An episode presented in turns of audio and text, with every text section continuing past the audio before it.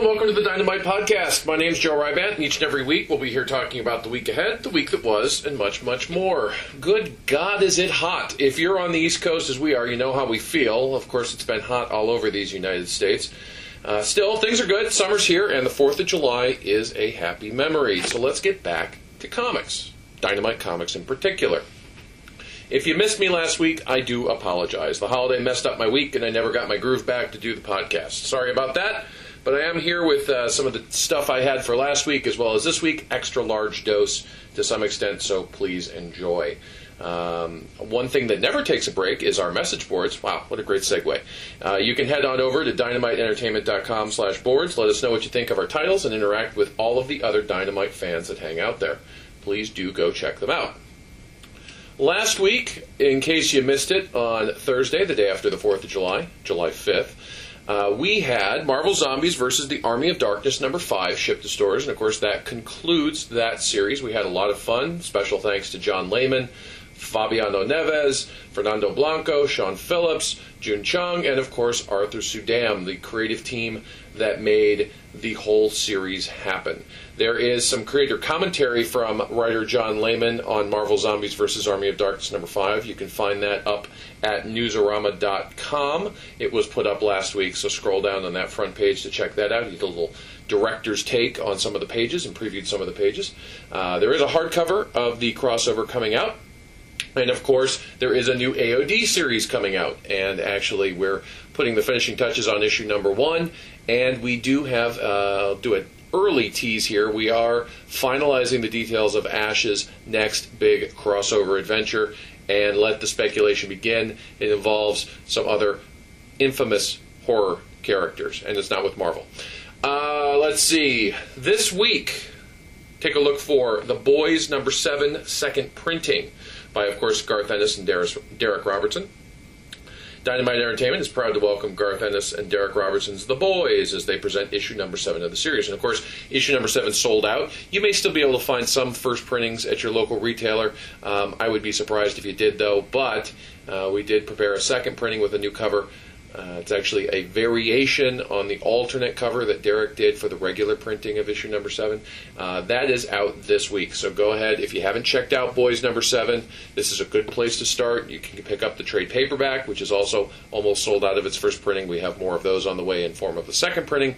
But you can go, you can pick out the trade paperback. You can grab issue number seven. Issue number eight is out, and we are actually uh, putting the finishing touches on issue number nine, hopefully sending that off to press this week. And we're keeping the boys rolling since picking up the title and their slight hiatus. Let us know what you think of the series, please. From what I've seen, boys fans are some of the most hardcore in comics, so make a little noise, would you? Also, this week, the new Battlestar Galactica Volume 1 trade paperback. There's two editions of this. There's the Previews exclusive edition, which features a Billy Tan cover, and then there's the mass market cover, which features a Michael Turner image. Issues 0 through 4 of Dynamite's new Battlestar Galactica comic book series are collected here in one trade paperback, written, of course, by Greg Pak and illustrated by Nigel Raynor.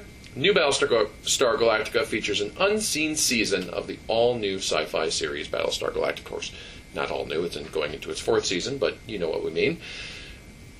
In this opening story arc, the dead have returned, but, uh, but are they part of a prophecy or a Cylon plot? That's what you'll find out in issues 0 through 4. Plus, you get a complete cover gallery and much, much more. Uh, if you're a fan of the show, this is a great place to start if you haven't checked out Greg's series. Um, this series also does double duty as an excellent comic if you're not familiar or if you're not a fan of the show. Either way, it's a great place to start. It's a great comic. Um, it was a 12 issue quote unquote season. Uh, started with an issue zero, ran this arc ran through issue four, all collected here in one trade paperback. Uh, we actually have Galactica number 12 shipping into stores uh, towards the end of this month. That concludes Greg's series, and then of course we have um, the kickoff of Brandon Jerwa's season zero series, which will be coming uh, probably at this point early August. Also, this week we have a metric ton of dynamite posters heading into stores. They include, and of course, some of these may be uh, special order, so your local shop may not have them unless you special order them. But of course, if you are interested in them, you can buy them from us directly, or you can ask your local shop for more information. But you have a lot to choose from here. You have the Red Sonja Adam Hughes poster, the Highlander Gabriele Dell'Otto poster, the Savage Red Sonja Frank Cho poster, the Savage Tales Arthur Suydam poster, the Raise the Dead Arthur Suydam poster, the Red Sonja 35th Anniversary poster, and the Lone Ranger John Cassaday poster.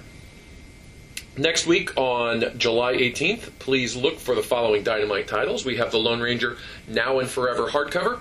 We have Dark Xena number 3. We have Lone Ranger number 7. Yay! And we have Painkiller Jane number 2.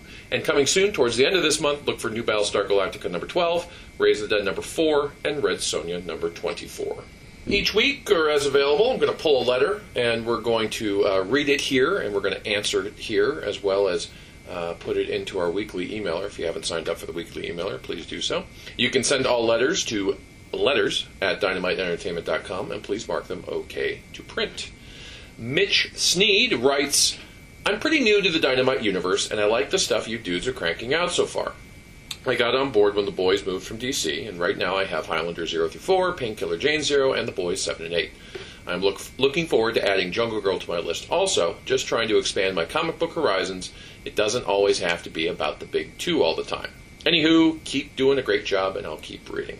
Thank you, Mitch. Another letter, short, sweet, says it all, needs no response. Thanks for making it easy, and thanks for the support. I think Mitch says it all right there. It doesn't always have to be about the big two, although the big two do some great stuff. But of course, we offer uh, some things that they don't. So thank you for your support. Uh, Dynamite in the news. Got a few things that were left over from last week that I never got to uh, because I wasn't podcasting, and a few things uh, from this week that are new. A lot focusing on Red Sonja and the boys. So let's dive right in. We have uh, first up curledup.com, which was a new site to me, but the fine folks over there sent me uh, the review that they had done of the boys volume 1 trade saying quote like many of the things Garth Ennis is involved in, this series proves to be provocative as it takes a genre convention and turns it on its head. The idea of outward contempt and disdain both by and for the superheroes is an idea that other writers have played with, but that Ennis manages to illustrate in a new manner in this graphic novel. But like all of Ennis's work, there stands a gritty and edgy vibe to the stories. While this first graphic novel doesn't tell a whole lot, Ennis lets you know that these characters have a long history that will reveal itself in the issues to come. End quote. Absolutely.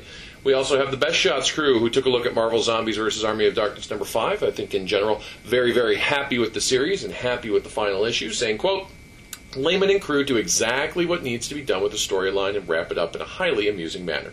There is a lot of zombie carnage happening in this issue, which works perfectly in the established continuity of the zombieverse. End quote. The Best Shots crew also took a look at Red Sonja number 23, saying, quote, Homs is on art again, and you can't say enough about that. Sonja ends up battling monsters underwater, and it all looks spectacular, particularly a two page spread of a behemoth emerging from the ocean floor. Sonja's companions seem to be suffering their usual rate of attrition, which is a shame, because Oeming was really adding some nice character shadings to the present supporting cast. Still, this remains one of Dynamite's brightest spots. End quote. I will say, as far as the cast attrition, these things do happen, uh, but don't take it all at face value. We have lots of plans for Sonja and her cast. Some come, some go, and uh, new ones are coming and going all the time. ComicStream.com also took a look at Red Sonja number 23, saying, quote, if I thought that the fantasy aspect of this story was over, I was mistaken. Michael Oeming continues to impress me with his visions of this magical world Sonja now finds herself. I also like his choice of old gods, end quote. SilverBulletComicBooks.com took a look at Red Sonja number 23, and they said, quote, Homs illustrates frenetic and hauntingly beautiful underwater scenes depicting nightmarish characters straight from the Lovecraft method of design. His human cast exhibits gorgeously accurate anatomy. Vinicius's exquisite colors for these moments of deep sea action help evoke the illusion of the environment.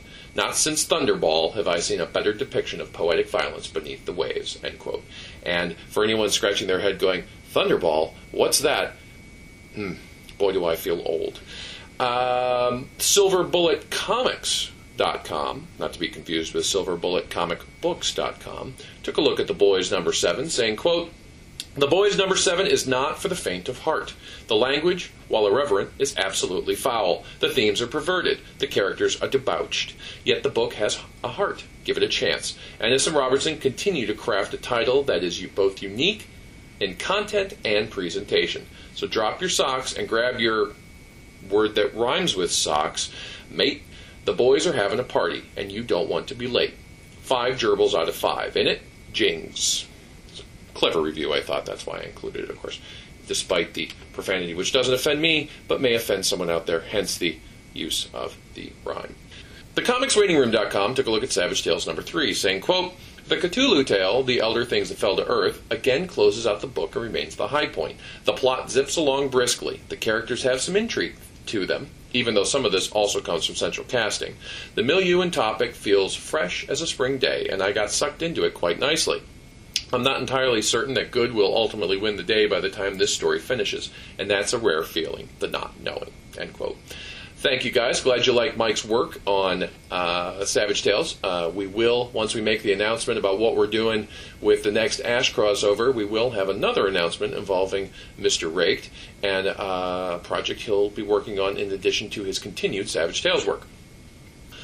Mason over at thecomicswaitingroom.com also took a look at Painkiller Jane number one, saying, quote, now, Painkiller Jane became one of my favorite books because of Palmiotti's willingness to go completely over the top with the action and absurdity of Jane's world, and Motor's gift for putting that on the page near perfectly. But as much as the readers might get something lurid out of Jane's beginning of a dalliance at the end of the book, what makes it work is that Jimmy goes against the grain and tones it down.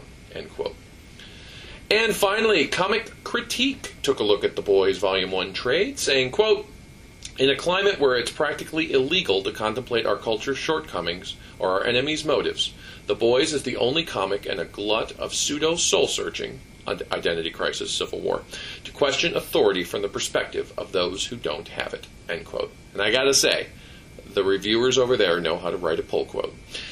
Before we go, let's do a dynamite tease of the week. One of the big projects, and I use that word a lot, but I mean it every time I say it. One of the big projects I've been teasing went from the school zone to the Autobahn last week, and from that I mean it went real, real slow to real, real fast.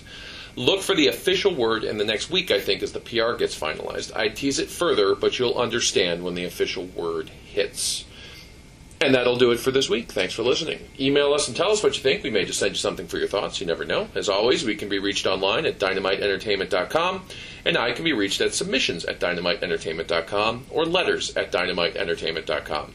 To find a comic shop near you, visit csls.diamondcomics.com or call 1 888 comic book.